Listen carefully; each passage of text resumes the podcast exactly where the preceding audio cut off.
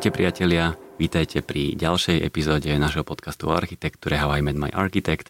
Ja som Peťo Dostál, opäť sedíme v Rádiu Express. Pokiaľ tento podcast úplne nepoznáte, tak viete aj jeho vizuálnu prílohu sledovať na Instagrame pod týmto názvom How I Met My Architect. A ja v dnešnom novom dieli privítam architekta, ktorý je v slovenských končinách celkom známy, ale niektorí ho možno, že aj nepoznajú, pretože funguje trošku v takej menšej mierke, má malý ateliér Plus Minus architekti a volá sa Maroš Fečík. Ahoj Maroš.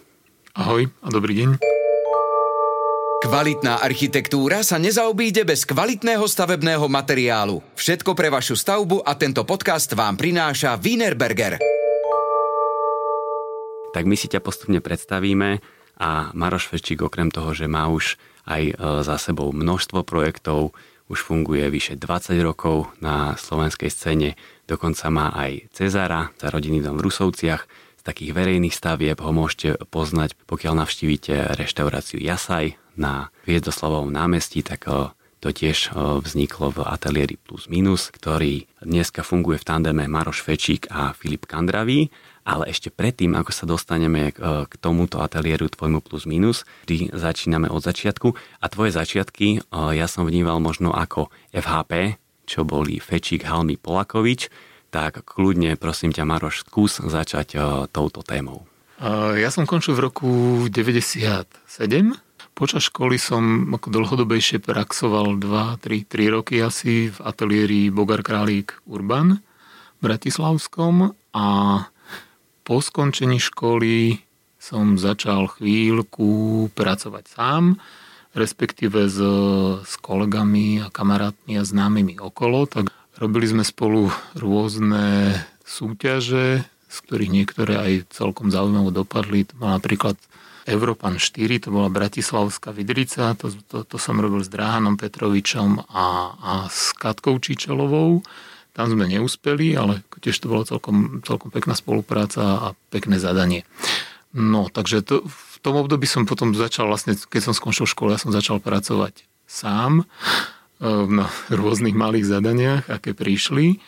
A vlastne v tom období ma oslovil Roman Halmich, s ktorým som sa poznal ešte vlastne z internátu a spolu sme aj robievali nejaké veci pre ateliér Bogár Králik Urban a vlastne začali sme, začali sme spolu robiť na projekte Polus City Center, tak sa to volalo, u Dušana Fischera, kde som sa vlastne stretol aj so Števom Polakovičom a po nejakom čase na, na spolupráci, teda na tom projekte sme, sme z ateliéru odišli a so Števom sme začali robiť spolu. Ale iba vy dvaja ste iba, iba my dvaja sme odišli, hej, začali sme robiť spolu v ateliéri na Partizánskej ulici. Som tam mal taký maličký prenajatý priestor, kde som vlastne sa, sa, e, sám niečo robil a kreslil. Takže tam sme sa dvaja ubytovali, to bolo vlastne o, o jednu parcelu nižšie, ako je teraz Jano Studený. Ten tam ešte nemal vtedy zrealizovaný svoj ateliér a, a nadstavbu domu. Neskôr po pár mesiacoch sa nám, k nám pridal aj Roman Halmi. Spravili sme si taký ateliér Fečík Halmi Polakovič, ktorý fungoval od roku, no, ak si dobre pamätám, deväťdesiatosem až dvetisícštyri, päť? štyri, dvetisícštyri, tak. No a spolu sme robili zo pár, zo pár pekných projektov. Také najznámejšie asi chata v Hornej Potvoni, ktorá bola nominovaná na, na cenu á er cé, ktorú nezískala, potom na Mies van der Rohe Award a, a, na, a na rôzne tak Piranezia Award. Čiže ako bolo, bolo to také cel, celkom, celkom pekné zadanie, ktoré malo celkom slušný domáci aj medzinárodný ohlas, bolo dosť publikované. Potom sme robili vlastne spolu Europan päť do Košíc, ktorý sme aj vyhrali, ale žiaľ sa nerealizoval ďalej. Mm-hmm. Ale táto súťaž Europan, to principiálne boli také súťaže, ktoré mali za cieľ naštartovať práve mladé ateliéry, nie? Áno, boli, boli, v zásade boli to súťaže pre architektov do štyridsať rokov, čiže áno, mali vlastne naštartovať akoby mladých architektov a mladé ateliéry, aby získali prvú zaujímavú prácu zvyčajne v takom strednom až väčšom meritku. Hej. No a keď si hovoril, že ešte, ešte predtým si sa snažil mm. robiť niečo sám hneď mm-hmm. po škole, mm-hmm. tak aké boli vtedy možnosti že a pre mladého architekta, mm. že ako mohol začať svoju kariéru vtedy v deväťdesiatom ôsmom? No, bol, bolo to celkom zaujímavé a ťažké, lebo neexistovalo to, čo dnes existuje, neexistovalo v slovenskom poňatí, teda internet, to meritko, ako existuje dnes, neexistovali akoby tie self-mediálne možnosti, ktoré dneska existujú. Takže vlastne spôsob, ako získať nejakú prácu, bolo buď začať pracovať v nejakom ateliéri, a ktorý tú prácu mal a na tom sa podieľať, alebo vás oslovil niekto z vašich známych, kamarátov, z rodiny, kto vám priniesol takéto zadanie, alebo to bolo nejaké trošku náhodné. No. My sme sa vlastne, alebo ja som sa dostal k rôznym zadaniam tým, že už počas školy som spolupracoval s mnohými architektami, čiže z toho prišli nejaké akoby zaujímavé spolupráce a zároveň počas tých školských rokov sme robili vlastne súťaže, ktoré boli aj na školách vypisované. Takže po škole sme vlastne robili pre, pre rôznych zadávateľov, s ktorými sme sa počas školy a počas tých školských súťaží zoznámili, čiže robili sme rôzne interiéry nejakých bank alebo nejakých um, sporiteľní pobočiek. Boli akoby naozaj rôzne zadania. Lebo trošku sa to niekedy delí aj na dva také tábory, že keď si na škole, že či začať pracovať počas školy. Mm-hmm. Lebo principiálne by možno bola jednoduchá odpoveď, že áno, však mm-hmm. treba naberať skúsenosti, mm-hmm. ale mm-hmm. potom niekedy sa dostaneš do ateliéru, kde máš, ťa veľmi zaťažuje už tá práca, mm-hmm. že už pomaly vôbec nemáš čas na tú školu. Mm-hmm. A teraz, čo je lepšie? Akože získavať teraz tie skúsenosti z praxe a trošku sa vykašľať na školu, alebo ešte byť taký, že, že učím sa, lebo tá škola ti má vlastne iba rozšíriť tie obzory. Uh-huh. Takže to je podľa mňa taký základný message uh-huh. tej školy, aby uh-huh. si sa ty sám našiel možno, že čo ťa zaujíma, ktorá téma v tej architektúre, uh-huh. kde ich je strašne, strašne veľa. Čiže ako možno toto ty vidíš tak principiálne? No ja to vidím tak, že asi, asi aj aj. Sam, samozrejme urobiť si aj tie školské zadania a nájsť si nejaké svoje smerovanie, ale zároveň skúšať robiť aj veci veci do toho externého prostredia, čiže kľudne, kľudne robiť súťaže so spolužiakmi a s kolegami, kľudne s niekým spolupracovať, kto už je praktikujúci architekt a učiť sa veci popri tom. Čiže ja si myslím, že, že treba si nájsť, že aj aj, že tá, tá vlastne ten život je nakoniec aj potom v tej praxi taký, hej, že človek vyhľadáva zadania a na tých zadaniach, okrem toho, že používa veci, ktoré vie, tak sa učí vždy niečo nové a vždy je to do nejakej miery výzva sa niečo naučiť. A či už sa to človek učí počas školy, alebo priebežne aj v škole, aj v nejakej praxi, viem si predstaviť, že jedno aj druhé funguje ako úplne v pohode. Dobre, tak už sa pomaličky blížime k založeniu ateliéru Plus Minus Architekti. Tak si ešte povedzme, že keď ste fungovali tých šesť rokov, čo si hovoril, v tej trojičke, mm-hmm. Fečík, Halmi, Polakovič, v nejakom bode ste sa teda rozdelili. Mm-hmm. Tak čo vás vlastne rozdelilo? Čo nás rozdelilo? Hm, ťaž, ťažko to nejak pomenovať. Ja si myslím, že taká únava materiálu. Že, že, že potom, alebo únava, taká ľudská únava, že po tom čase celkom ako normálnej a intenzívnej spolupráce prišiel čas, že, že ja som sa osobne v tej práci začal cítiť nejaký taký, taký sám. Akoby všetci traja sme, sme si našli nejakú takú svoju niku, v ktorej sme si robili a chýbala mi taká asi znova intenzívnejšia spolupráca. Hej. Čiže to bol taký pre mňa dôvod, že že to opustiť a skúsiť začať akoby zase sa hodiť do tej vody na novo a možno poznáš ten pocit, že niekedy je proste čas, čas, čas akože skúsiť to nejak inak. Hej? A vôbec nemusí ísť o meritko ani akoby o konkrétnu vec alebo o konkrétne zadanie. Dobre, tak poďme sa do toho inak rovno posunúť, čiže to založil si v roku dvetisícštyri Plus Minus Architekti, tak kľudne sa do tohto pustí, že ako si začínal sám, či si začínal sám a aké to vtedy bolo. Stále zostala nejaká pracovná kontinuita ako z toho obdobia predošlého, plus prišli nejaké nové veci, na ktorých som začal pracovať. Zas tam boli nejaké také súťaže, ktoré som začal robiť. Medzi tým vlastne, keď tej práce bolo trošku viacej, e, e, začala so mnou spolupracovať Zuzka Dohňanská, čo je vlastne architektka, ktorá študovala na stavarine a viac sa venovala akoby stavarine, čiže my sme spolu nejaké veci potom robili, čiže ona sa venovala akoby takej tej stavebným výkresom a, a podrobnejším plánom na nejaké veci, ktoré sa v tom období vlastne začínali realizovať alebo ktoré sa kreslili zhruba do roku, čo ja viem, to bolo koľko, dvetisícštyri až dvetisíc, fú, päť, šesť, sedem, osem. Potom vlastne sme sa dali dokopy s Andy Oláhom, ktorý, s ktorým vlastne, myslím, že tesne končil školu, tak sme začali spolupracovať na nejakých zadaniach a s ním sme to ťahali pekných sedem rokov, čiže urobili sme spolu zo pár akože fajn projektov, si myslím.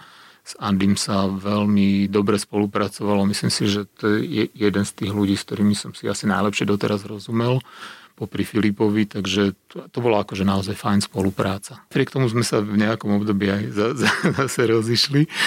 Asi ja som mal nejaké ťažké obdobie, ktoré som neustál a doteraz mi to je trochu ľúto. Však Andy tu bol u mňa mm. v podcaste, tak ano. Jeho si tiež môžeš vypočuť, ano, ak si ešte si nepočul. Mm-hmm. Vždy to bolo tak, že teda v tom tandeme ty tvoríš, hej, že vtedy ano. To bol ano, ano. Andy Oláh, teraz je to Filip Kandravý, ano. Že toto je tá mierka, ktorá ti sedí, že vždy v tej dvojičke to vytvárať spolu. Asi hej, asi hej, skúsenosť hovorí, že hej, že tá mierka proste dvaja, ale kľudne, ja si viem predstaviť dvaja, traja ľudia, že to je taký akoby, taký dobrý ateliérový základ. A celkovo do tých päť, sedem, osem ľudí si viem predstaviť, že, že to je taký ako funkčný ateliér. Keď už je to nad, nad to číslo, znamená to už asi, že, že už, už je tam veľa nejakého takého pracovného stresu, vyrušovania a, a to už asi nie, nie, nie, nie, je, nie je to meritko, ktoré by som vyhľadával. Len potom, keď ste dvaja, tak musíte mať ako keby nejakú mierku tých projektov, mm. pretože neviete si lajsnúť jednak veľký projekt, mm. asi neviete, čiže musíte si držať asi určitý počet projektov o určitej veľkosti. My sme vždy zásobení v podstate projektami, ktorých počet a veľkosť nám v podstate sejdia. Hej? Čiže mm, život to nejak tak doniesol, že máme toľko práce a v takom meritku, že... že to ako tak zvládame. Snažíme sa samozrejme nejaké tie stavebné veci outsourcovať, pokiaľ také možnosti máme. Tie spolupráce sme skúšali a skúšame stále, čiže aj pri tých väčších rodinných domoch sa snažíme, aby, aby sme mali zapojených aj nejakých stavebných inžinierov. Niekedy to fungovalo lepšie, niekedy horšie, niekedy dokonca aj veľmi zle. Takže ako sú tie skúsenosti rôzne. Pri veľa veciach si robíme kľudne aj tú dokumentáciu až po realizáciu vrátane detailov sami. Potom samozrejme snažíme sa, okrem meritka, ktoré robíme, čo sú asi rodinné domy rôznej veľkosti, rôzne interiéry, verejné interiéry, privátne interiéry, snažíme sa samozrejme robiť aj rôzne pestrejšie zadania a rôznych merítok. Hej. Čiže tak sme posledný, pos, posledný rok sme spolupracovali vlastne s MIBom, kde sme vyhrali súťaž na také malé zadania vo verejnom priestore, čiže to sme robili, čo bolo trošku iné, iné meritko a iná typológia. Pri tých meritkách väčších, väčších alebo stredne veľkých, ktoré by sme chceli robiť alebo sa snažíme robiť, samozrejme tým, že sme dvaja, tak sa snažíme oslovovať ľudí, s ktorými na tom spolupracujeme, čiže veľa súťaží vlastne už v v tom meritku väčšom robievame s Katkou Bergerovou, s Maťom Hudecom. Robili sme veľa vecí s chalanmi Stojto, teda s Ivanom Príkopským, s Tomášom Sekem, s Katkou Príkopskou. Čiže máme také akoby rôzne spolupráce pri tom väčšom meritku, kedy máme pocit, že, že je nás na to treba viacej. Akože robiť spolu súťaž je jedna vec, ale ano. Keby ste mali to robiť spolu už reálne realizáciu toho projektu, tak no, je to trošku to vec iná. Takže ano. Čo je taký ten váš strop, že ten mierkový strop? Hovoríš o nejakej menšej bytovke, uh-huh. tak predpokladám, že asi to je tak. Áno, čiže... to, to si viem predstaviť, že to je také m, as, asi nejaké naše maximálne merítko, čiže uh, zopár bytová bytovka je asi to, čo, to, čo je nejaký akoby náš, na, naša predstava takého, takého stropu, kde asi by sme viacej nestíhali robiť. Lebo už aj táto malá bytovka, uh-huh. pokiaľ by ste mali robiť všetky realizovať všetky mm-hmm. fázy projektu, už vás vie celkom zahltiť, by som povedal. Ale zároveň, prečo, si, prečo teda sa venujete všetkým fázam projektu? No, je, je to snaha mať nad tým kontrolu, samozrejme, ako asi u väčšiny architektov, čiže, čiže chceme, aby ten výsledok, ktorý sa zrealizuje, bol čo najviac podobný tomu, čo si predstavujeme a čo kreslíme a čo projektujeme a tým pádom máme potrebu to do nejakej miery kontrolovať, do nejakej miery vytvárať. Takže preto vlastne pri veľa projektoch ideme až do tej poslednej fáze. taký scenár typu, že spravíte architektonickú štúdiu mm-hmm. a potom tie ďalšie fázy typu, dajme tomu dokumentácia pre územné rozhodnutie, mm-hmm. alebo teda stavebko, to územné rozhodnutie tam niekedy nemusí byť, že môže tam byť mm-hmm. iba stavebko, mm-hmm. že to by ste outsourcovali a mali by ste iba autorský dozor, tak to u vás úplne nefunguje?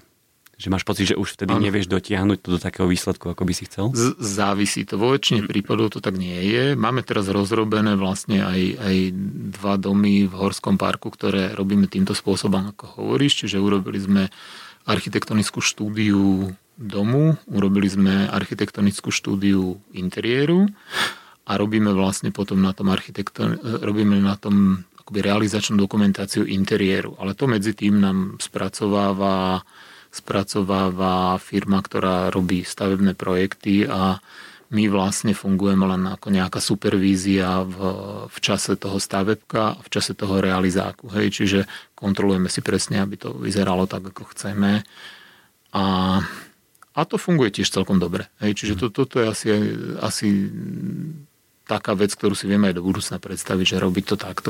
Keď sme sa bavili o tom, že ste dvaja v ateliéri, ja som tu mal nedávno Olivera Sadovského mm-hmm. a trošku som sa ho presne na to pýtal, že keď boli kedysi dvaja s Matúšom Valom, keď mm-hmm. začínali, tak v nejakom bode, keď ti trošku začnú tie projekty rásť, mm-hmm. tak by si privítal nejakú výpomoc. Mm-hmm. A pýtal som sa ho, že, že kedy, ako keby je ten čas mm-hmm. zavolať toho, tú ďalšiu osobu do procesu, jednak ti, ju musíš aj platiť, mm-hmm. ale zároveň ti veľmi pomáha. Mm-hmm. Tak on povedal takú vec, že podľa neho veľmi skoro je dobré si zavolať toho človeka na tú mm-hmm. výpomoc, už len kvôli tomu, že jednak ti pomôže, jednak si ho tak, že ho aj učíš a mm-hmm. je to celé také odbremenujúce. Mm-hmm. Čiže, čiže ty si ako keby na takej druhej strane barikády, mm-hmm. že vlastne vy ste stále teda iba dvaja. Tak, mm-hmm. tak aký máš možno ty na toto názor? Viem si predstaviť, že teoreticky je to takto správne. Ako to, čo Oliver povedal? Takže to, čo povedal Oliver, je dobré aj my, keď pracujeme vlastne dvaja, že určite si viem predstaviť, že mať jedného, dvoch končiacich študentov alebo začínajúcich architektov, ktorí by nám pomáhali a ktorí by sme tam mali celkom radi. Takže akože teoreticky by som to tak rád mal. Stále sa nám to tak nepodarilo urobiť. Áno, veľmi diplomatická odpoveď. Takže, ale určite je to správne riešenie to tak robiť. my, my, si to, my si to tak akoby nahrádzame tým iným riešením, to znamená, že keď, aj keď sme dvaja, keď nestíhame, tak si zavoláme niekoho tretieho a štvrtého. Hej? Čiže teraz, teraz pracujeme na, no vlastne tie dva domy, čo som spomínal v Horskom parku, pracujeme s Katkou Brojkovou na tom, čo je architektka samostatne pôsobiaca. Dva rodinné domy, ktoré sme teraz realizovali v Rusovciach, sme robili s Máťom Hudecom, s Katkou Bergerovou, čiže aj na týchto zadaniach vlastne sa snažíme vždy s niekým robiť, čiže nie sme akoby taká tá uzatvorená parta, ktorá chce robiť v zásade iba v dvojici, čiže radi privítame niekoho zvonku, ale tým, že nemáme, nemáme tú predprípravu urobenú takú, ako povedal Oliver, že máš niekoho, kto je už trošku taký nacvičený na to, čo potrebuješ, tak to trošku suplujeme tým, že pracujeme s hotovými architektami, ktorí vieme, čo robia, oni vedia, čo robíme my a v zásade na tej partnerskej úrovni sa vieme dohodnúť na tom dobrom výsledku. Že koľko projektov takýchto malých vy za rok urobíte, takže vlastne ste v pohode, že pekne ten chod ide a aj vám chodia nejaké ďalšie, že koľko tých malých projektov dvaja ľudia urobia a ten ateliér akože ide. Ťažko povedať, podľa veľkosti. Hej, aj rodinný dom vie byť akoby veľký, zaťažujúci a na dlhé roky. Máme také, ktoré robíme päť aj sedem osem rokov. Čiže to sú naozaj akoby také dlhotrvajúce platne.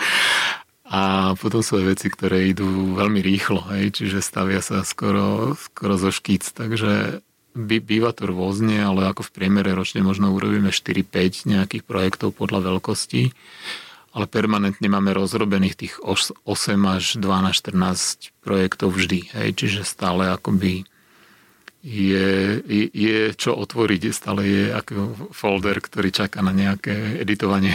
A toto je podľa mňa veľmi dôležité číslo, že si povedal, že nejakých osem desať dvanásť projektov, pretože mm. už len kvôli tomu cash flowu, hej, že ateliér nikdy nemôže mať jeden dva projekty, pretože to ťa zareže. Takže ty vlastne ano, stále ano. Potrebuješ mať, lebo každý projekt je v inej fáze, vždy na niečo čakáš. Ano. Takže ako keby toto je I, asi... Ide, ideálne, ten... keď to tak je, samozrejme.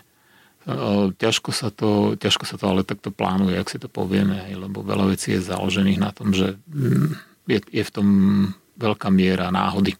A akým spôsobom vy získavate klientov v súčasnosti? Pýtam sa to preto, mm-hmm. pretože vy naozaj nedrtíte moc marketing. Mm-hmm. Poviem to tak škaredo, mm-hmm. že o vás nie je moc vedieť. Mm-hmm. Že ty si na scéne už naozaj dlho, čiže ľudia ano. Ťa poznajú, ale ano. Tým, že to vaše promovanie nie je také silné, dokonca aj web stránku máte takú, poviem, neúplne aktualizovanú, tak akým tak. spôsobom sa k vám dostávajú klienti? Väčšinou je to tak, že sú to referencie od, od klientov, pre ktorých sme niečo robili, čiže ktorí sú s nami spokojní, tak nás posúvajú ďalej a tým pádom sa to takto udržiava. A potom sú to možno nejaké tendre, súťaže, výzvané súťaže, takže to sú asi také jediné zdroje. Tých klientov napríklad aj odmietate, že čakáte na taký nejaký ideálnejší mm. projekt alebo taký, ktorému vy veríte, že do toho sa teraz pustíte?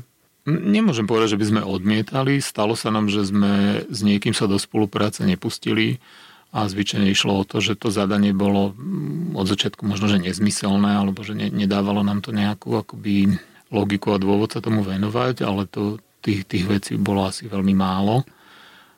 Takže väčšinou ľudia, ktorí nás oslovia, tak s nimi v tom projekte pokračujeme a robíme. Zvyčajne to býva akoby e, zmysluplná spolupráca a nečakáme na nejaký ideálny projekt. Asi niečo také akoby neexistuje. Nie, nie sme v tom stave, že by sme sedeli a teraz čakali, že to, to, to je ten dom, ktorý mal prísť a teraz mm-hmm. prišiel a ideme na to. To vôbec. Čiže ako každé z tých zadaní je vlastne svojím spôsobom super. Nie je to o nejakých ideálnych podmienkach na začiatku. Mm-hmm. Veľa dobrých domov vzniklo aj pre ľudí, z ktorých od začiatku sme sa na prvú netrafili, dajme tomu, hej, lebo stáva sa aj to napriek tomu, že, že ich počúvame, sledujeme a snažíme sa im vymyslieť to najlepšie, čo sa len dá, tak uh, nie vždy, nie vždy ten, ten, tá prvá škica alebo ten prvý návrh je to ideálne, ale veľakrát sa z toho vyvinie napriek tomu veľmi dobré riešenie, ktoré je k obojstrannej spokojnosti, mm-hmm. takže tak ale keď hovoríš, že nejaký rodinný dom robíte osem rokov, tak prečo robíte dom osem rokov? Je to kvôli tomu, že robíte piaty šiesty návrh? Sú na to rôzne dôvody. Niekedy niečo stojí dlho na úrade, niekedy sa niečo pozastaví kvôli financovaniu, niekedy sa niečo pozastaví kvôli tomu, že sa začne popri tom robiť ešte niečo iné na, na vedľajšej parcele napríklad, ktorá s tou parcelou súvisí a tie veci sa spoja zrazu do jedného zadania. Takže nevždy akoby treba za tým hľadať niečo negatívne. Jednoducho veci, niektoré veci trvajú dlhšie ako iné veci. To sa stáva. A potom máme aj projekt, kde to trvá dlhšie kvôli možno klientskej nerozhodnosti, kvôli pomalšiemu stávaniu, ale aj kvôli tomu, čo si povedal, že niekedy je treba niečo viackrát prerobiť. Hej. Napriek tomu si vždy poviem, že to není treba vzdávať, že, že naša úloha je byť aj veľmi trpezlivý. Pokiaľ tí ľudia sú stále normálni a normálne sa s nimi dá komunikovať, tak trpezlivosť je na mieste. A musíš ich napríklad ako keby presviečať o, o svoje, o úlohe toho architekta a o hodnote toho architekta? Lebo toto je... V našich končinách sa aj toto deje, že ľudia úplne nerozumejú tej hodnote toho architekta a potom ešte keď to vidia aj číselne v peniazoch, tak sa im to zdá, že to je ano. Strašne veľa peňazí a že prečo tak veľa. Ano. Tak vy sa s týmto tiež stretávate? Samozrejme, stretávame sa, sa s tým a, a je to tak. Je to v nejakom percente prípadov aj takto, že tí ľudia celkom nechápu, že čo je úloha architekta, v čom je on, on ten správny. Hej, myslel som si, že sa to už nebude objavovať a napriek tomu sa to objavuje. Ale je to možno aj, aj tým obdobím, že dneska, dneska sú ľudia premudreli. Čiže každý si niečo naštuduje a má pocit, že už to zvláda, že ten architekt je naozaj už, už len akoby to úradné doplnenie. Mhm. Ale nevždy to tak je. X rokov skúseností, čo máš, veľa klientov ti prešlo cez ruky, dlhodobo sa venuješ vlastne tej téme, tej rezidencie.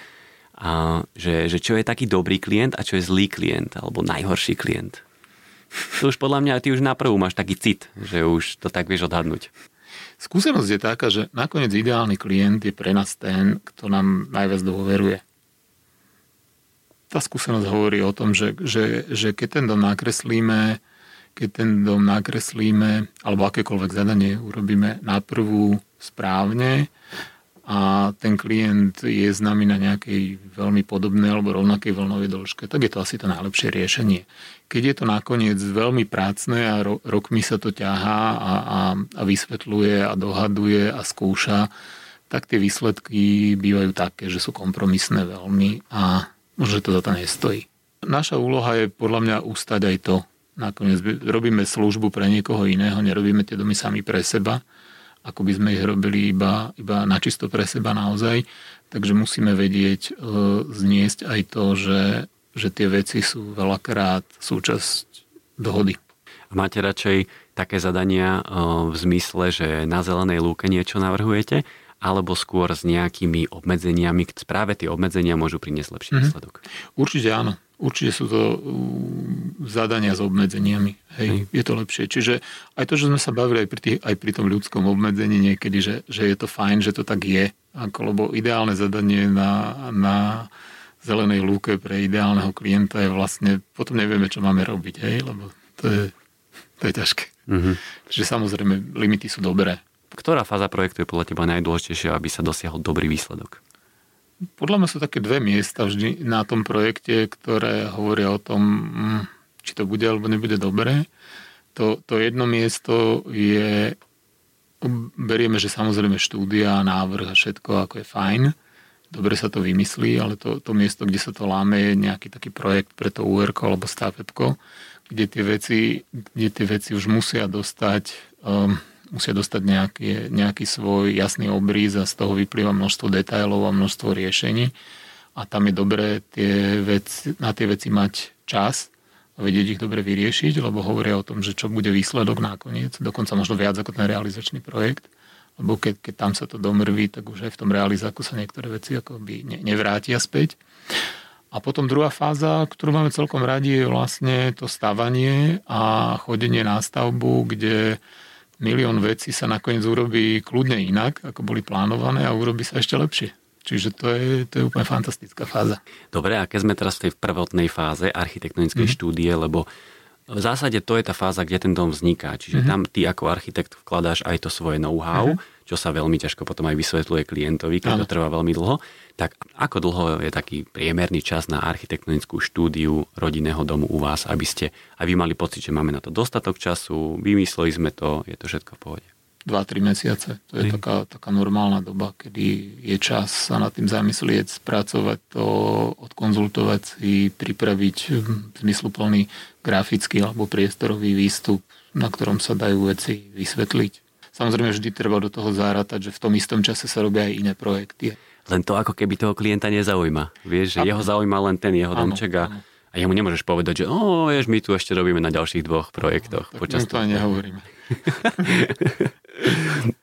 Ty teraz naozaj, keď sa ako keby dlhodobo venuješ tomuto rezidenčnému sektoru, rodinným domom, tak keby si trošku zalovil v pamäti, tak vedel by si možno povedať, že kam sa táto sféra za už tridsať rokov ako keby celej samostatnosti Slovenskej republiky posunula?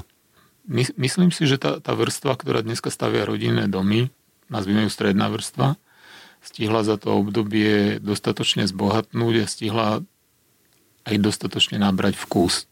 Tým, že, tým, že tí ľudia mnoho cestovali, aj cestujú, všímajú si veci okolo seba, tak si myslím, že sa to, že sa to dostalo na, na celkom dobrú úroveň. Nevýhoda zase tohto štádia je, že zase sa veci akoby hrozne zoštandardizovali. Čiže mnoho... mnoho z klientov, aj z našich, nemá toľko odvahy experimentovať, skúsiť niečo iné s tým rodinným domom urobiť, lebo, lebo, sa, lebo už je štandard nejaký, hej, už je nejak vytesaný do kameňa, že, že, že dom je nejaký. Ale nemajú, nechcú experimentovať priestorovo alebo materiálovo? Nechcú experimentovať priestorovo ani materiálovo. Áno, je, je to tak, že veci sa akoby tak trošku zoštandardizovali, a dostali sa do takej, až by som to nazval, takej ikonickej polohy, hej, že ľudia dnes vidia moderný dom ako nejaký moderný dom a nie nejaký iný moderný dom. A to je trošku škoda, že znova akoby prišiel ten čas, jak na začiatku sme ich museli presviečať do niečoho a trošku experimentovať, lebo tá doba bola nejaká doba nevkusu a doba nejakých typových, akože neuveriteľných domov, čo sa stávali. Tak teraz zase ich musíme mm, akoby trošku presviečať, že byť priestorovo, možno materiálovo odvážnejší v tejto dobe. A čo je teda ten štandard? Čo je štandardizovaný dom? Čo je štandard? Standard, štandard dnešnej dobe na Slovensku je garáž pre dve až tri auta, veľa skladov, veľká obývačka s kuchyňou, tri detské izby, alebo tri spálne, hostovská izba, lomené pracovňa, alebo plus pracovňa, možno nejaký priestor na cvičenie. Čiže to sa dneska stál akoby taký, taký, taký stredostavovský štandard. A však to mi príde priestorový, akože v pohode, to mi príde akože zadanie a to, ako to priestorovo usporiadaš, má veľa možností. Má to veľa možností, ale nie až tak veľa, no. Musíme si uvedomiť, že, že to, čo som popísal, že to zadanie obsahuje akože x metrov štvorcových a, a tie možnosti, o ktorých sa bavíme, že ich je veľa, sa zrazu, zrazu katnú na tom, že vstupujeme do územia, kde máme, kde máme nejakú veľkosť parcely, štandardizovanej v dnešnej dobe, pri tom množstve pozemkov, aké sú k dispozícii a máme nejaké regulácie na tých parcelách, keďže na mnohé miesta už majú územný plán zóny, alebo aspoň veľký územný plán, ktorý to nejak reguluje. A tá regulácia e, veľa možností katne, hej, lebo máš proste x sto metrov štvorcových, ktoré samozrejme môžeš nejak usporiadať, ale tým, že regulácia a veľkosť pozemku je nejaká, tak zrazu, zrazu sa veľa vecí eliminuje, ktoré by boli, dajme tomu na, na pozemku, ktorý bol šesťkrát tak veľký, by boli inak usporiadateľné. No a teraz taká osobnejšia otázka, že, že keď som sa pýtal, že kam sa to za tých dvadsaťpäť mm. rokov posunulo, tak kam si sa ty za dvadsať rokov posunul, alebo za dvadsaťpäť, že zmenil sa ako keby aj tebe nejako nejako názor na tú tvorbu toch, tých rodinných domov? Kam si sa ty posunul v tom celom vytváraní tohto typu architektúry? Určite áno. Snažíme sa robiť veci jednoduchšie, vo všeobecnosti. Snažíme sa domy robiť menej zaťažujúce pre obyvateľov. Stále to znamená to, čo je v minulosti a to je také banálne, že, že dom má mať naozaj vzťah s prostredím, má mať vzťah s pozemkom, so záhradou, čiže stále, stále sa držať naozaj takých úplne, úplne základných princípov a to, to mnohoročné, tá mnohoročná skúsenosť hovorí o tom zistení, že v zásade to stačí a že to je to, je to čo sa nám zdá možno banálne, ale čo vlastne je stále funkčné, nadčasové a stále je to akoby dobré. Tak ty si mal možnosť zaexperimentovať, keď si si robil napríklad mm-hmm. svoj vlastný dom v, v Rusovciach mm-hmm. v roku dvetisíctri, takže už tam mm-hmm. stojí solidných dvadsať rokov, keď mm-hmm. to môžeme takto zaokrúhliť, tak tam si trošku si to lajsol, že keď si si to robil pre seba, tak tam si trošku zaexperimentoval a ak áno, tak ako? Za, zaexperimentoval, no bolo to také na, na kolene, na kolene niečo vyrobené. Čiže v zásade veľmi jednoduchá schéma štvorizbového bytu s malými utilitárnymi priestormi, odliatý z betónu, oplaštený lodiarskou preglejkou. Zvnútri to, vnútri to aj zostalo betónové, zvonku to zostalo preglejkové, tá už slušne vypatinovala za tých dvadsať rokov a v zásade je to stále rovnako funkčné. Myslím si, že by som to robil veľmi podobne. Asi by som si zase, to, to čo som už predtým povedal, že veľa vecí by som si asi zjednodušil.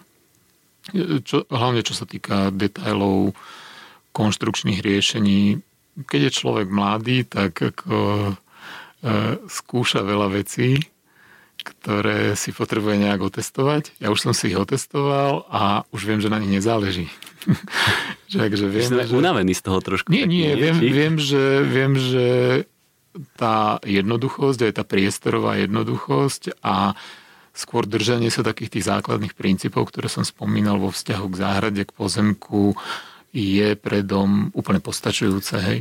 Takže. No ale jednoduchosť a také tie najčistejšie detaily, to predsa trvá najdlhšie a sú najkomplikovanejšie, ano, tak, tak ako? Tak to je taký oxymoron, ten vždy ten funguje. Veci, ktoré vyzerajú veľmi jednoducho, sú, sú skryte veľmi komplikované, takže to platí.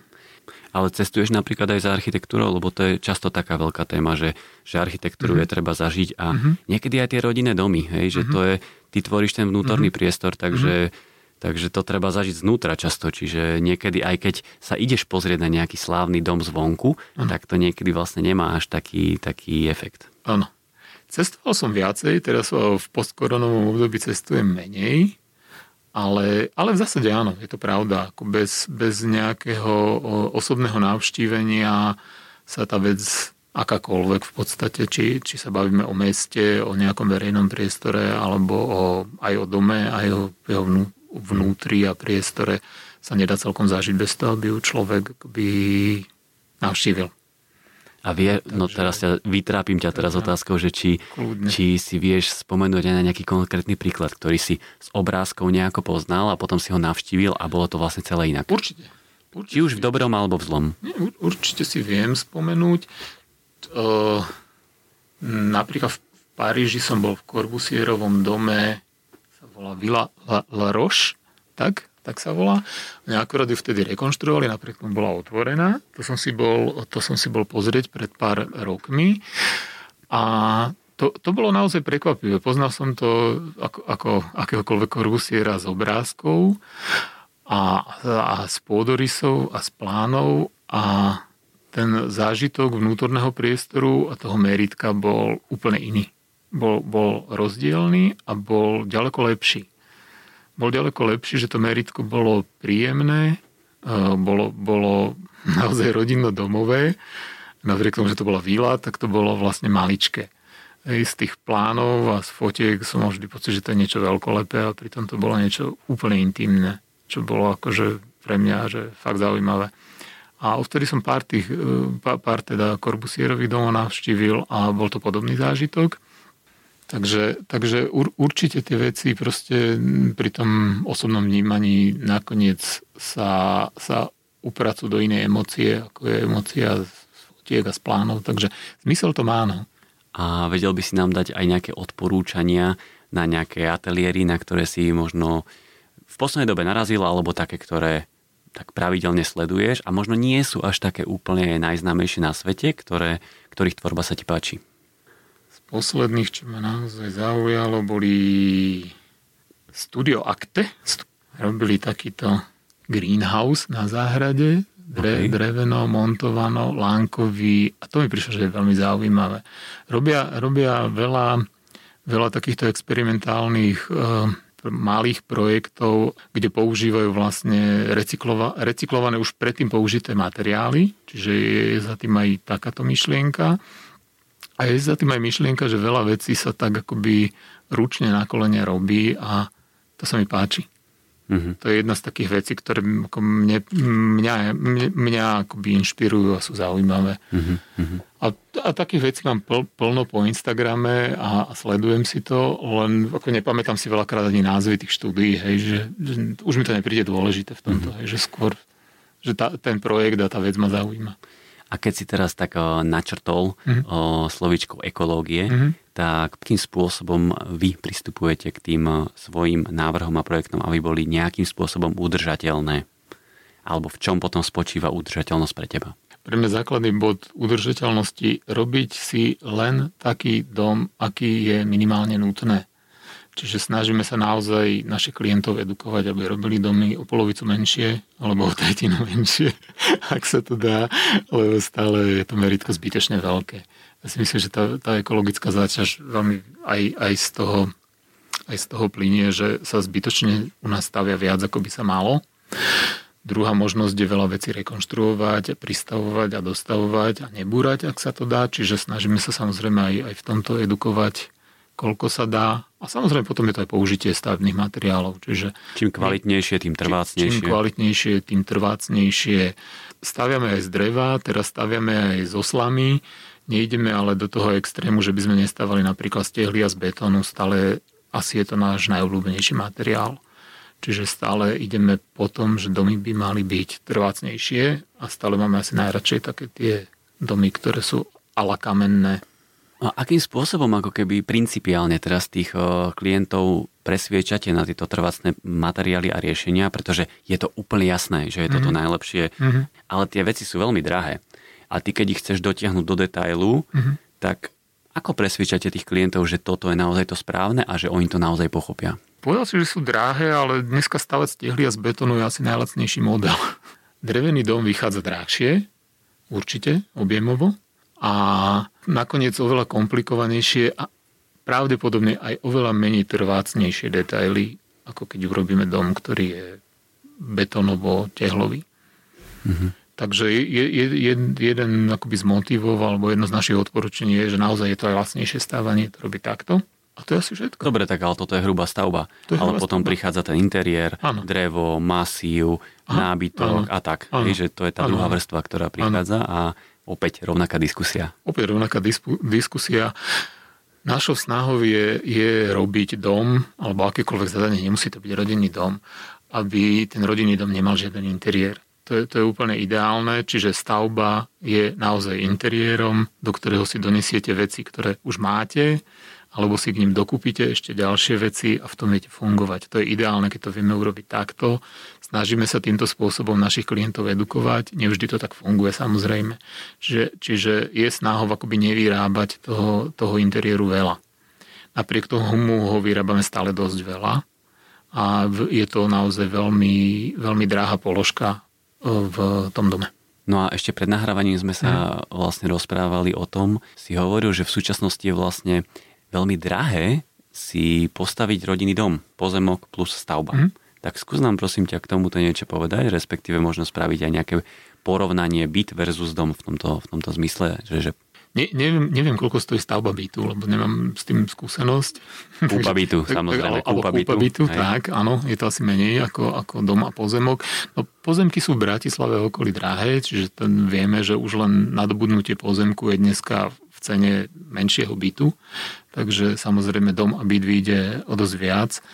A aj stávanie samotného domu za posledné roky e, po korone je o dosť drahšie a ako, ako bolo predtým, čiže naozaj ako cena stavebných materiálov, ale aj cena práce a nedostatok vlastne akoby stavebných, stavebných rúk sa do tej ceny premietla. Čiže na, naozaj dneska je akoby veľmi jednoduchý dom na slušnom pozemku je veľmi veľká investícia. No a obávam sa o jej dostupnosť pre Pre, pre bežnú strednú triedu, čo ešte vieme nazvať strednou triedou. Hej, čiže akože môže sa stať, že relatívne skoro dospejeme do štádia, kedy už sa to stane nedostupné? Si postaviť dom? Myslím si, že áno. Myslím, myslím si, že spejeme tým smerom, že, že dom sa stane veľmi malo dostupný u nás. Pretože naozaj niekto si kúpi malý pozemok, na ňom si postaví malý dom, a celá táto vec, ešte je to niekde v satelite mimo mesta, uh-huh. kde musíš dochádzať uh-huh. každý deň uh-huh. a celá, celý tento projekt s malou záhradkou ťa vyjde štyristo päťsto tisíc. Uh-huh. A v tejto cene by si mohol mať dva veľké byty pomaly v centre mesta. No už ťa to vyjde viac ako štyristo päťsto tisíc, myslím. Pokiaľ si nerobíš samozrejme na, na záhradkárskom pozemku sám chatu, hej, to, sam, áno, to vždy vieš riešiť uh-huh. takýmto spôsobom, ale ak ideš štandardným spôsobom, že kúpiš si pozemok, ktorý je stavebným pozemkom, je niekde vydovaný v územnom pláne a tým pádom má nejakú cenu a postavíš si rodinný dom aj o malý, málo metroch štvorcových a urobíš to štandardným modelom cez stavebnú firmu, tak dostaneš sa ako k veľmi vysokej cene dneska. Mm-hmm. A vy keď sa venujete napríklad aj interiérom, to si hovoril, mm-hmm. tak ako nájsť taký dobrý balans v tom návrhu alebo v tej samotnej realizácii, balans v zmysle naozaj kvalita návrhu a materiálov versus životnosť toho interiéru verejného teraz. Uh-huh. Bavíme sa o verejnom nejakom uh-huh. obchode alebo nejaké uh-huh. také prevádzke, pretože uh-huh. tam sa niekedy stane, že ty ako architekt sa na tom vyriadiš, aj urobíš uh-huh. fakt, že skvelý interiér, dobrý priestor, kvalitné materiály, ale či už v dôsledku nejakej korony alebo hoci, hoci čoho iného sa staneš za tri roky, ten interiér už tam není, pretože tá samotná firma závrie, skončí prevádzku a tento prístup je na konci dňa aj veľmi ne- neekologický a neekonomický. Mm-hmm. Tak ako nájsť ten správny balans? Vždy závisí zase, čo, čo to je a v akom segmente tí ľudia podnikajú. Hej. Pri dneska, keď sa vytvárajú takéto verejné interiéry napríklad pre reštauráciu alebo aj pre obchod, tak oni už v tom zámere, zámere rátajú s tým, že po tých päť šesť rokoch sa tie veci redizajnujú. Čiže to zadanie je veľakrát také, že oni to aj chcú meniť. Čiže nech, veľakrát nechcú mať interiér, ktorý prežije viac, alebo nie, že prežije viac, ale chcú ho proste refrešovať. Čiže ten, ten typ zadania je už takýto. Potom sú samozrejme interiéry, ktoré, ktoré zadania majú iné a kde sa dá inak vlastne pristupovať. Hej. My sa snažíme samozrejme, keď, do toho, keď robíme verejný interiér a vojdeme do toho priestoru, snažíme sa zase, tak som dohovoril pri tom rodinnom dome, že ideálne využiť maximum z toho, čo tam je, vlastne na tom postaviť koncept a len ho doplniť niečím, čo, je, čo má charakter mobiliáru a není to tam na veky. Aj keď nevždy sa to darí, hej, občas je treba urobiť aj niečo navyše. Zas ten typ interiéru si to aj žiada. Je to veľakrát, veľakrát um, pozícii dizajnu alebo veľakrát v pozícii až scenografie, kedy napríklad reštika alebo, alebo podobný typ prevádzky si to vyžaduje jednoducho, kde to proste není, není naozaj úprimný interiér, je to hra na niečo, čo je, čo je už proste zo sveta dizajnu. A je to tak v poriadku, lebo to, to zadanie k tomu proste patrí. A po tomto všetkom, čo si nám tu teraz povedal, ako treba stavať tak minimalisticky, ako treba presvedčiť klienta, že postav si len to, čo potrebuješ. Tak ty, keď vidíš teraz nejaké architektonické dielo typu Gesamtkunstwerk, že naozaj vila niečo, čo je dotiahnuté až do tej poslednej kľúčky, ano. Čo podľa toho, čo si teraz povedal, môže prísť trošičku zbytočné, hej, a nepotrebné. Mhm. Alebo tak ako vnímaš takéto typy architektúry? Uh, rovnako ja akceptujem. Lebo sú aj takéto zadania, aj my také zadanie máme, opravujeme jednu vilu z dvadsiateho ôsmeho roku v Horskom parku, ktorá je takýmto zadaním, kde sa vytvárajú kľúčky okenné na novo, kde sa vytvárajú nové kastlové okná, kde sa to proste robí remeselne tak, jak sa to robilo v tom období, s prihliadnutím na to, že samozrejme dneska to musí splňať iné stavebno-technické požiadavky, ale napriek tomu to má byť atmosféra a charakter doby vzniku toho domu. Čiže kľudne si to vieme aj takto predstaviť, ale to je dom, ktorý má iný typ zadania. Uh-huh. Ale asi vás to baví, nie? Však je to také osvieženie. Je, je to úplne super. Uh-huh. Je to úplne super, je to krásne zadanie. No? Lebo zase aj tieto veci si viem predstaviť, že presne posúvajú aj tú no. úroveň spracovania remeselnosti ďalej, pretože zrazu máš príklad, že pozrite sa, aj v dnešnej dobe sa to dá takto urobiť. Áno, áno. No. Samozrejme. To, aj keď som povedal pri tom, že veci treba zjednodušovať, to neznamená, že ich treba robiť remeselne zle. Samozrejme, to naj, najlepšia investícia je urobiť veci remeselne veľmi dobré. Pretrvávam to celý váš život v podstate, takže to je stále dobrá cesta. Mhm.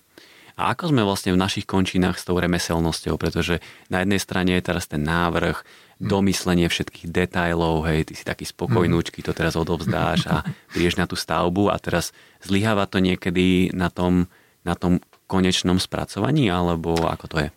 Um, no, myslím si, že tá remeselná úroveň u nás za posledné roky ide skôr dole kopcom ako do kopca. My samozrejme máme nejakých svojich dodávateľov, s ktorými roky robíme a oni vedia, čo od nich chceme a, a vedia aj dobre robiť svoju prácu. Takže tam ten výsledok je stále veľmi dobrý a stále nás veľmi teší a stále si vieme dovoliť aj experimentovať a akoby ísť k niekomu na dielňu a pozrieť si tie medzistavy a z toho sa tešiť, však to asi poznáš. A spolu to dotiahnuť. Spolu to dotiahnuť, my architekti máme radi toto, takže to je, to je super, to funguje. Ale potom existuje aj iná časť remeselníkov, ktorí vôbec netušia, čo robia. Takže tam ako nezvládajú ani elementárne práce a technológie a napriek tomu majú firmy, ktoré podnikajú v danom remesle. Takže stretávame sa aj s tým a stretávame sa s tým celkom často. A prečo tomu tak je? Prečo, prečo to upadá celé? Na to nemám odpoveď. Dalo by sa povedať, že ľudia tlačia na cenu, tým pádom to remeslo upadá, ale nie je to pravda. Lebo aj tie veci, ktoré sú zlé a mizerné, tak stoja stále veľmi veľa peňazí. Takže to nemyslím si, že je to, ne, nemyslím si, že je to otázka peňazí. Je to asi otázka prístupu, že chýba im nejaká taká, tak, taká, neviem čo, remeselná česť. Relatívne v poslednej dobe, tak vy ste začali ako keby zakomponovávať do svojich projektov aj tých menších projektov, taký ten projektový manažment, ktorý vás značne odbremení od takých vecí, že vy už nemusíte možno vyberať teraz z desiatich firiem tie správne okná a teba to ako architekta odbremení. Pri veľkých projektoch je to štandard, keď robíš s veľkým investorom, pri menších projektoch to možno nie je až taký štandard, tak skús nám to prosím ťa priblížiť, ako toto celé funguje. Pri menších projektoch to vôbec nie je štandard, nás vlastne dlhé obdobie veľmi zaťažovalo to, že um, klienti od nás očakávali, že Že, že máme vyberať jednotlivých subdodávateľov, dodávateľov, čo my radi odporúčime samozrejme remeselníkov, s ktorými máme dobrú skúsenosť, ale ne, nevieme A ani celkom nechceme organizovať akoby tú prácu celé, ktorá znamená postavenie celého alebo realizovanie celého domu, porovnávanie jednotlivých cenových ponúk, porovnávanie jednotlivých položiek a podobne. Napriek tomu sa to od nás očakávalo, tak sme skúsili taký model, ktorý funguje v tej väčšej architektúre, že teda oslovili sme, oslovili sme ľudí, ktorí sa tým zaoberajú aj v menšom meritku a dokážu vlastne dokážu manažovať stávanie aj stredne veľkých alebo, alebo menších alebo väčších rodinných domov, dokážu tomu urobiť akoby zmysluplnú projektovú prípravu, dokážu tomu urobiť nejaký harmonogram, nejaký farplán, ktorý si vieme, vieme poodsúhlasovať, dokážu tomu vybrať remeselníkov, dokážu to vytendrovať, dokážu tam akceptovať aj našich vyskúšaných ľudí, s ktorými radi robíme a ktorí ako vedia remeselne robiť veľmi slušné veci. A to sa nám ukázalo ako celkom životoschopný model. Akože môže byť kľudne konkrétny, že to je nejaká firma, alebo že kto to, kto to pre vás zastrešuje toto? Áno, máme vlastne pri dvoch, pri troch projektoch máme vlastne dve rôzne firmy, ktoré sa starajú o realizáciu a o jednotlivé subdodávky a s ktorými akoby úzko spolupracujeme. Pri, pri vlastne dvoch projektoch to máme tak, že ten človek je do toho zainteresovaný už pri samotnom projektovaní, takže už sa tie veci akoby aj čiastočným spôsobom dejú počas projektu, čo je tiež akože celkom zaujímavé. A funguje to, ako myslím si, že celkom dobre. No ešte toto som sa presne chcel opýtať, mm-hmm. že v ktorej fáze projektu vy si vlastne túto spoluprácu zavoláte, aby to ano. Tak oboj strane vás to odbremenilo, aby zároveň aj on už videl, čo sa deje ano. A tak, že, že ktorá je tá fáza? Ideálne je to pri tom stavebku a realizáku, že už ako vieme, že, že na tom niekto participuje ďalší a ten sa do toho zapája. Dobre, a v tom rozpočte je to ako keby ďalšia položka, ktorú by mal ten klient akceptovať mm-hmm. a v podstate určite nebude malá, pretože ten človek má veľkú zodpovednosť a uh-huh. vlastne ho to, tiež ho to zamestnáva. Uh-huh. Neviem, uh-huh. či každodenne, ale možno nie každodenne, ale dosť no, ho to niek- zamestnáva. Niekedy aj áno, niekedy áno. Čiže projekt ne- od projektu, samozrejme. Čiže nebýva uh-huh. s tým problém, ako keby tiež ten klient to teraz akceptuje túto položku ďalšiu? Mm, väčšinou akceptoval tú položku, samozrejme, ako je, je to položka navyše. Zas, uh, ak sú tie veci dobre zorganizované, tak ten klient vidí, že, že sa dostal na najlepšiu trhovú cenu a že sa dostal na rozumný realizačný čas a že, že tam nie sú zbytočné prestoje a že tie veci sú zorganizované a že sa proste stavba deje. Mm-hmm.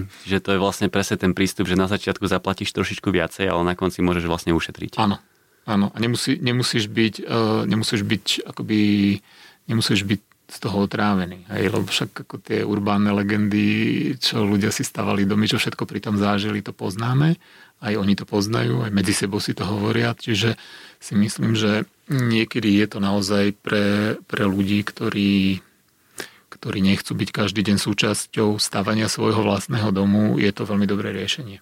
Dobre, tak teraz, aby sme si to zjednodušili, tak máte, keď máte v projekte zakomponovanú takúto, takýchto pomocníkov, mm-hmm. tak teraz aká je vaša úloha v tom celom projekte?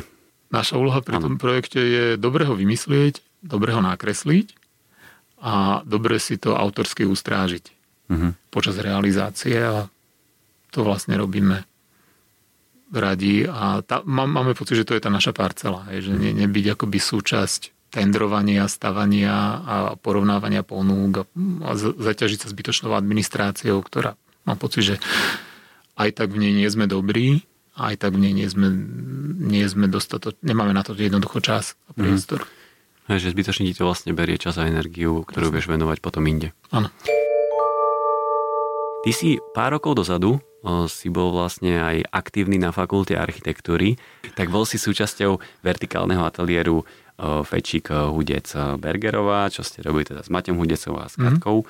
Vtedy ste mali pod sebou bakalárov, piatakov, šiestakov, ale pre teba to bola asi taká prvá pedagogická skúsenosť, nie? Či? Mal si už aj predtým niečo? A... Ja, ja som kedysi ešte počas vysokej škole som učil na bratislavskej šupke asi rok. Aha. To bola taká začiatočnícka pedagogická skúsenosť. Potom som začínal u Roba Špačeka PhD, takže aj tam som chvíľku učil asi dva semestre nejaké cvika na škole a potom dlho nič. A potom vlastne vertikálny ateliér. Tak. Dobre, tak ani som nepoložil poriadnu otázku, ale chcel som sa vlastne opýtať, že, že čo si sa snažil tým študentom odovzdať, tých už ako keby s touto skúsenosťou, pretože to už sú štvrtáci, piataci, šiestaci, to už sú študenti, to už nie sú tí prváčikovia, že to Jasne. Už je niekto, kto už na ňom vidí, že už má nejaký ten názor a že čo ty, ako keby ty už nie si ten, čo ho takto ťahá za ručičku, že už mm-hmm. sa ho snažíš len tak usmerňovať, tak čo si sa ty ako keby snažil im tak priateľsky odovzdať? Presne to, čo hovoríš, usmerňovať. Vertikálny ateliér bol dobre vymyslený, aj si myslím teda, že to je veľmi dobrý koncept. My sme to mali, e, vertikálny ateliér znamená, že, že študenti v rôznych ročníkoch majú akoby ten istý typ zadania, že sa vidia, vedia sa navzájom konfrontovať, vedia aj spolu robiť tie veci, napriek tomu, že piat, piatak so štvrtákom alebo piatak so šiestakom, čo je ako si myslím, že veľmi dobrý model. Napriek tomu na fakulte aj v tomto modeli exist, mali ateliéry aj veľmi veľa zadaní, čiže v jednom vertikálnom ateliéri bolo päť, šesť, sedem, osem zadaní, čo si myslím, že ako celkom nie je správne. My sme mali vlastne urobené vždy jedno spoločné zadanie. Robili sme vlastne v jednom semestri sme robili kúpele grösling, v jednom semestri sme robili takúto prieluku oproti, oproti, oproti Tesku na Kamennom námestí medzi kostolmi. To sme robili ako jedno zadanie a potom boli nejaké dielčie zadania, ktoré súviseli akoby s, s inými vecami. A fajn bolo aj to, že sme mali akoby naozaj tých starších študentov, ktorí už vedeli, čo, mali, čo majú robiť. Mnohí z nich aj vedeli, ako to majú robiť, čiže mali svoj nejaký vlastný koncepčný prístup k tomu. A my sme sa ich snažili naozaj usmerňovať, ukazovať im možno nejaké príklady, ako sa také veci robia a konzultovať tie veci priebežne. Takže bolo to, myslím, že celkom akoby fajn spolupráca. Zároveň sme sa tomu snažili dať nejakú, zase nejakú tému. Hej. Na tom, oproti tomu Tesku to bola téma nejakého mestského paláca, pri tom gröslingu to boli kúpele samotné, čiže tam bolo jasné, že čo je zadanie. Urobiť im maximálny priestor na to, aby sa na to vedeli sústrediť.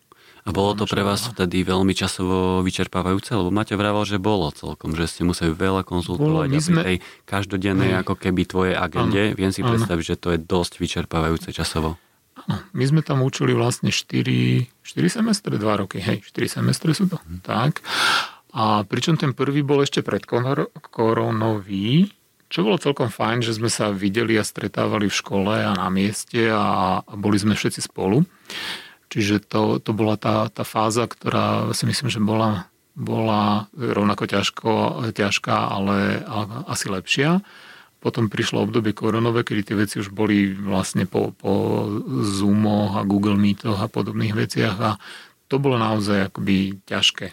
Ťa, ťažké akoby veci digitálne vysvetliť. Napriek tomu, že samozrejme sme na tých Meetoch boli spolu takisto, ako keby sme sa fyzicky videli, ale mám pocit, že to bolo časovo a energeticky náročnejšie. Mm-hmm. Ak, ak to berieš vážne, snaží sa tým ľuďom vytvoriť čo najväč, najväčší priestor, čo najviac im pomôcť v tom, čo chcú robiť, tak ťa to stojí veľa energie a veľa času. Mm-hmm. No? no a keď ťa to stojí veľa času a energie, tak bolo to aj dostatočne finančne ohodnotené? Nebolo, to je jasné. Mm. Čiže to je, to je jasné, bohužiaľ dôvod, kvôli čomu to potom tí architekti z praxe prestávajú robiť? Je to možné.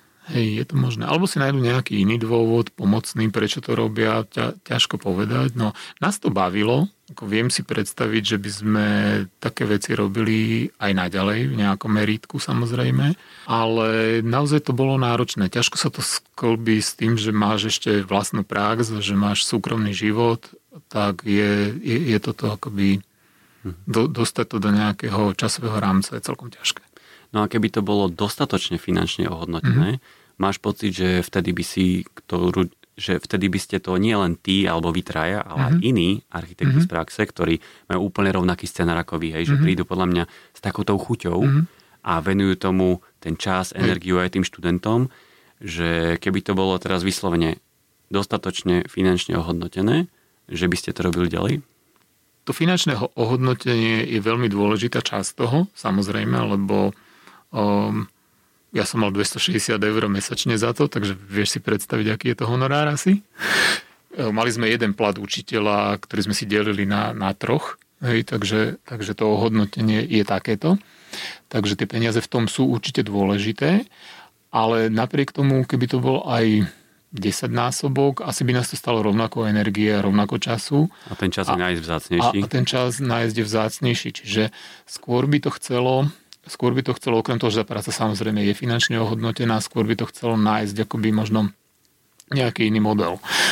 Iný model znamená, že možno na tej škole, na tých počet študentov má byť tých vertikálnych ateliérov tri až štyri krát viac, aby si tých študentov mal menej, vedel sa im venovať e, možno rovnaký čas, ale, ale akoby s menším energetickým výdajom, aby sa to dalo ustíhať, lebo neviem si celkom predstaviť, že, že ne, vieš, aj keby to bolo dobre zaplatené, nezrušíš si súkromný život, alebo nezrušíš si svoju prax, hej. Čiže stále akoby tých dvadsaťštyri hodín nenafúkneš. Není problém v peniazoch, proste ty by si sa potreboval tomu venovať trošku menej, aby ťa to príliš nezahltilo. Asi. To je asi to celé. A... No, asi tak, no. A na to možno je ten model, že tých študentov je menej. Že, že tých študentov máš možno päť šesť. A že, mm. že to je tá hranica, kedy to vieš časovo zvládať a mať popri tom všetko ostatné. Tak o, myslím, že si môžeme dať o, pomaličky aj pravidelnú rubriku na záver. Čiže prvá otázka z pravidelnej rubriky na záver je, že aký je tvoj najobľúbenejší neúspech? Napriek tomu, že tvoje otázky poznám, ktoré sa opakujú, lebo som počul pár, pár podcastov, tak neviem ti na to odpovedať, že, že najobľúbenejší, lebo to by znamenalo, že to viedlo k niečomu strašne fantastickému. A na také si nespomínam. Vlastne väčšina tých neúspechov alebo takých fuck-upov, ktoré boli, tak ako naozaj boli ako ne, nepríjemné a nie celkom dobré. Takže ako nie sú obľúbené. Takže keby ešte neobľúbený, tak to viem dať, ale obľúbený asi nie. Neobľúbený neúspech? Taký, čo ťa zasiahol a trápi. Aha, tak to, to není dobré. To, to, to nechceme, no. aby, sa, aby sme sa tu ne, opúšťali. Tak mi povedz svoju najhoršiu vlastnosť. No, ja viem byť veľmi nespokojný. Až taký, že deštrukčno, seba deštrukčný a to je taká veľmi zlá vlastnosť. Ktorú... Ale nespokojný so sebou alebo s inými? Tak celkovo.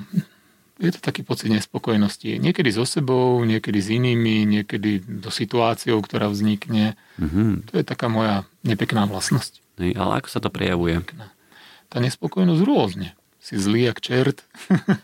A je nejaká vec, ktorá sa dokáže tak opakovane teda robiť nespokojným, že niečo, čo sa opakuje a furt a v sekunde si nespokojný? Ale to, to asi nie. Nie je to až také chronické. Dobre, tak najlepšia vlastnosť? Neviem, či, to je, neviem, či tú vlastnosť mám, ale snažím sa vždy vytrvať. Mm. Tak tá, v, tom, v tom sa vždy tak školím, že vytrvať vo všetkom, čo, čo sa dá. Ako, občas to nevyjde, ale tak, hej, aspoň si hovorím, že toto je tá vlastnosť, ktorá má najlepšia. No. Byt alebo dom? Záhrada. Mm-hmm. Čiže dom. Mm, nevždy. Čiže čo, záhrada na, záhrada, na streche zá, bytového domu? Záhrada je dôležitá a presne, môže to byť, môže to byť záhrada s chatou, maringotkou, môže to byť záhrada, na ktorej sú byty. Záhrada, na ktorej sú byty? Mhm. Viem si predstaviť, že malý bytový dom, ktorý je na záhrade a každý z nich z tej záhrady má veľa, svoje mm-hmm. také. Takže to si viem predstaviť aj takýto koncept. Mm. A prečo si taký nadšenec záhrady? Mám pocit, že to k takému... takému ľudskému well-being patrí. Zeleň, stromy, kríky, mm-hmm. každý v nejakej miere, ale že, že to je asi dôležité. Aké je tvoje najobľúbenejšie jedlo? Fú. Vedel si, že príde táto otázka. A, áno, tak, tak poviem ti tak všeobecne, že taká nejaká stredomorsko-zeleninová kuchyňa. Nemusí to byť úplne... presné jedlo. Tak. Neviem, naposledy predvčerom som robil sicilskú kaponátu, čo je uh, lečo s baklažánom v preklade. Aha. Normálne naše lečo, no. do ktorého dáš ešte baklažán a olivy a, a niečo také a volá sa to sicilská kaponáta alebo lečo.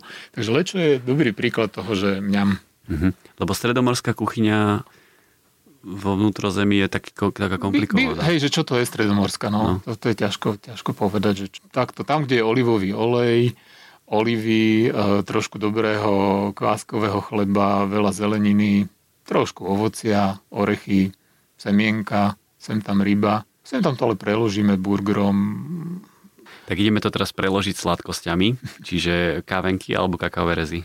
No, momentálne káva, z týchto dvoch vecí, ale v minulosti kávenky. Kávenky? Kávenky, no. A prečo? Pocitovo sú kávenky lepšie, no. To no. Ako keď horálky a tatranky, tak horálky. No to ani sa neotvárajme túto diskusiu. Hej, takže to, to nevieš ani niekedy, že prečo, či to, to je, to je tá, tam tá chémia zmiešaná je tak dobré, že, že, to, že to ide. No vyzerá to, že túto Pravidelnú rubriku sme vybavili celkom rýchlo, takže nás čaká iba posledná otázka na záver. Maroš tu dneska sedí v čiernom tričku, tak ako mnohí architekti veľmi radi nosia čierne oblečenie. Tak prečo podľa teba architekti chodia v čiernom? Je na to viac teórií. Je na to veľmi veľa teórií. Jedna z teórií je, že je to veľmi praktické, ľahko sa to kombinuje s čímkoľvek. Keď máš veľa čiernych vecí na vešiaku, ideš od pondelka do piatku, zľava doprava, neriešiš. Takže to môže byť jeden model, prečo sa nemusíš zaťažovať tým, že ako sa obliekať. Druhý model môže byť taký ten obľúbený architektonický oportunizmus, že aby sme boli trošku iní, keď sú všetci v oblekoch, tak my prídeme v čiernom roláku alebo v niečom takom. To je asi všetko. A prečo ty nosíš čiernu? Ja nosím aj iné, nielen čiernu, takže nemám úplne vyhranený vzťah, že čierna je to najlepšie, čiže čierna, šedá, biela, námornícke pásikavé, džínsy, ktoré majú riflovú farbu, ale prevažuje v tom čierna. A asi hmm. je toto praktické hľadisko, že nemusíš nad tým ráno rozmýšľať.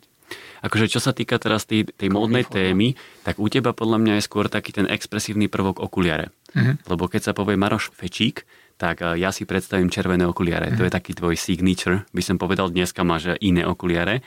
Ale vnímaš teraz túto tému okuliarov, u teba je to u teba taká nejaká osobnejšia téma?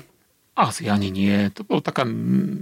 Náhodne som si vtedy vybral okuliare, ktoré mi prišli fajn, páčili sa mi, tie mi sedeli, tak boli červené, dlhé roky e, zostali na hlave. Teraz som po pár rokoch menil skla, tak sa zmenila aj rám, lebo už je ten červený taký akože ošuchaný a ťažko nositeľný. Ale to už si ty, vieš, že to už tak ide k tebe, no. Čiže ty už podľa mňa máš k tomu sám taký osobný vzťah, nie? pätnásť rokov nosíš červené okuliare, tak asi už máš na to nejaký názor, nie? Vieš čo, problém je, že sa nevidíš zvonku, takže ja som na to aj zabudol, že sú červené. Skôr si to, skôr si to ľudia pamätajú, že, že to je ten s červenými okuliarmi. Ja už som si to ani nemoc nie. Dobre, Maroš, už sme sa dostali na závere, tak veľmi pekne ti ďakujem, že si si našiel čas a že si nám prišiel porozprávať. Dneska sme sa bavili trošku o takej menšej mierke, to znamená rodinné domy, interiéry, ale je to mierka, ktorej sa ty venuješ už aj dlhodobo a konec koncov je to aj mierka, ktoré sa venuje veľmi veľa architektov na Slovensku, lebo tu máme množstvo iba malých ateliérikov, takže som veľmi rád, že si nám tuto, tento pohľad na vec priblížil aj zo svojho pohľadu. Ďakujem pekne. Ja ďakujem veľmi pekne za pozvanie a majte sa krásne. Kvalitná architektúra sa nezaobíde bez kvalitného stavebného materiálu. Všetko pre vašu stavbu a tento podcast vám prináša Wienerberger.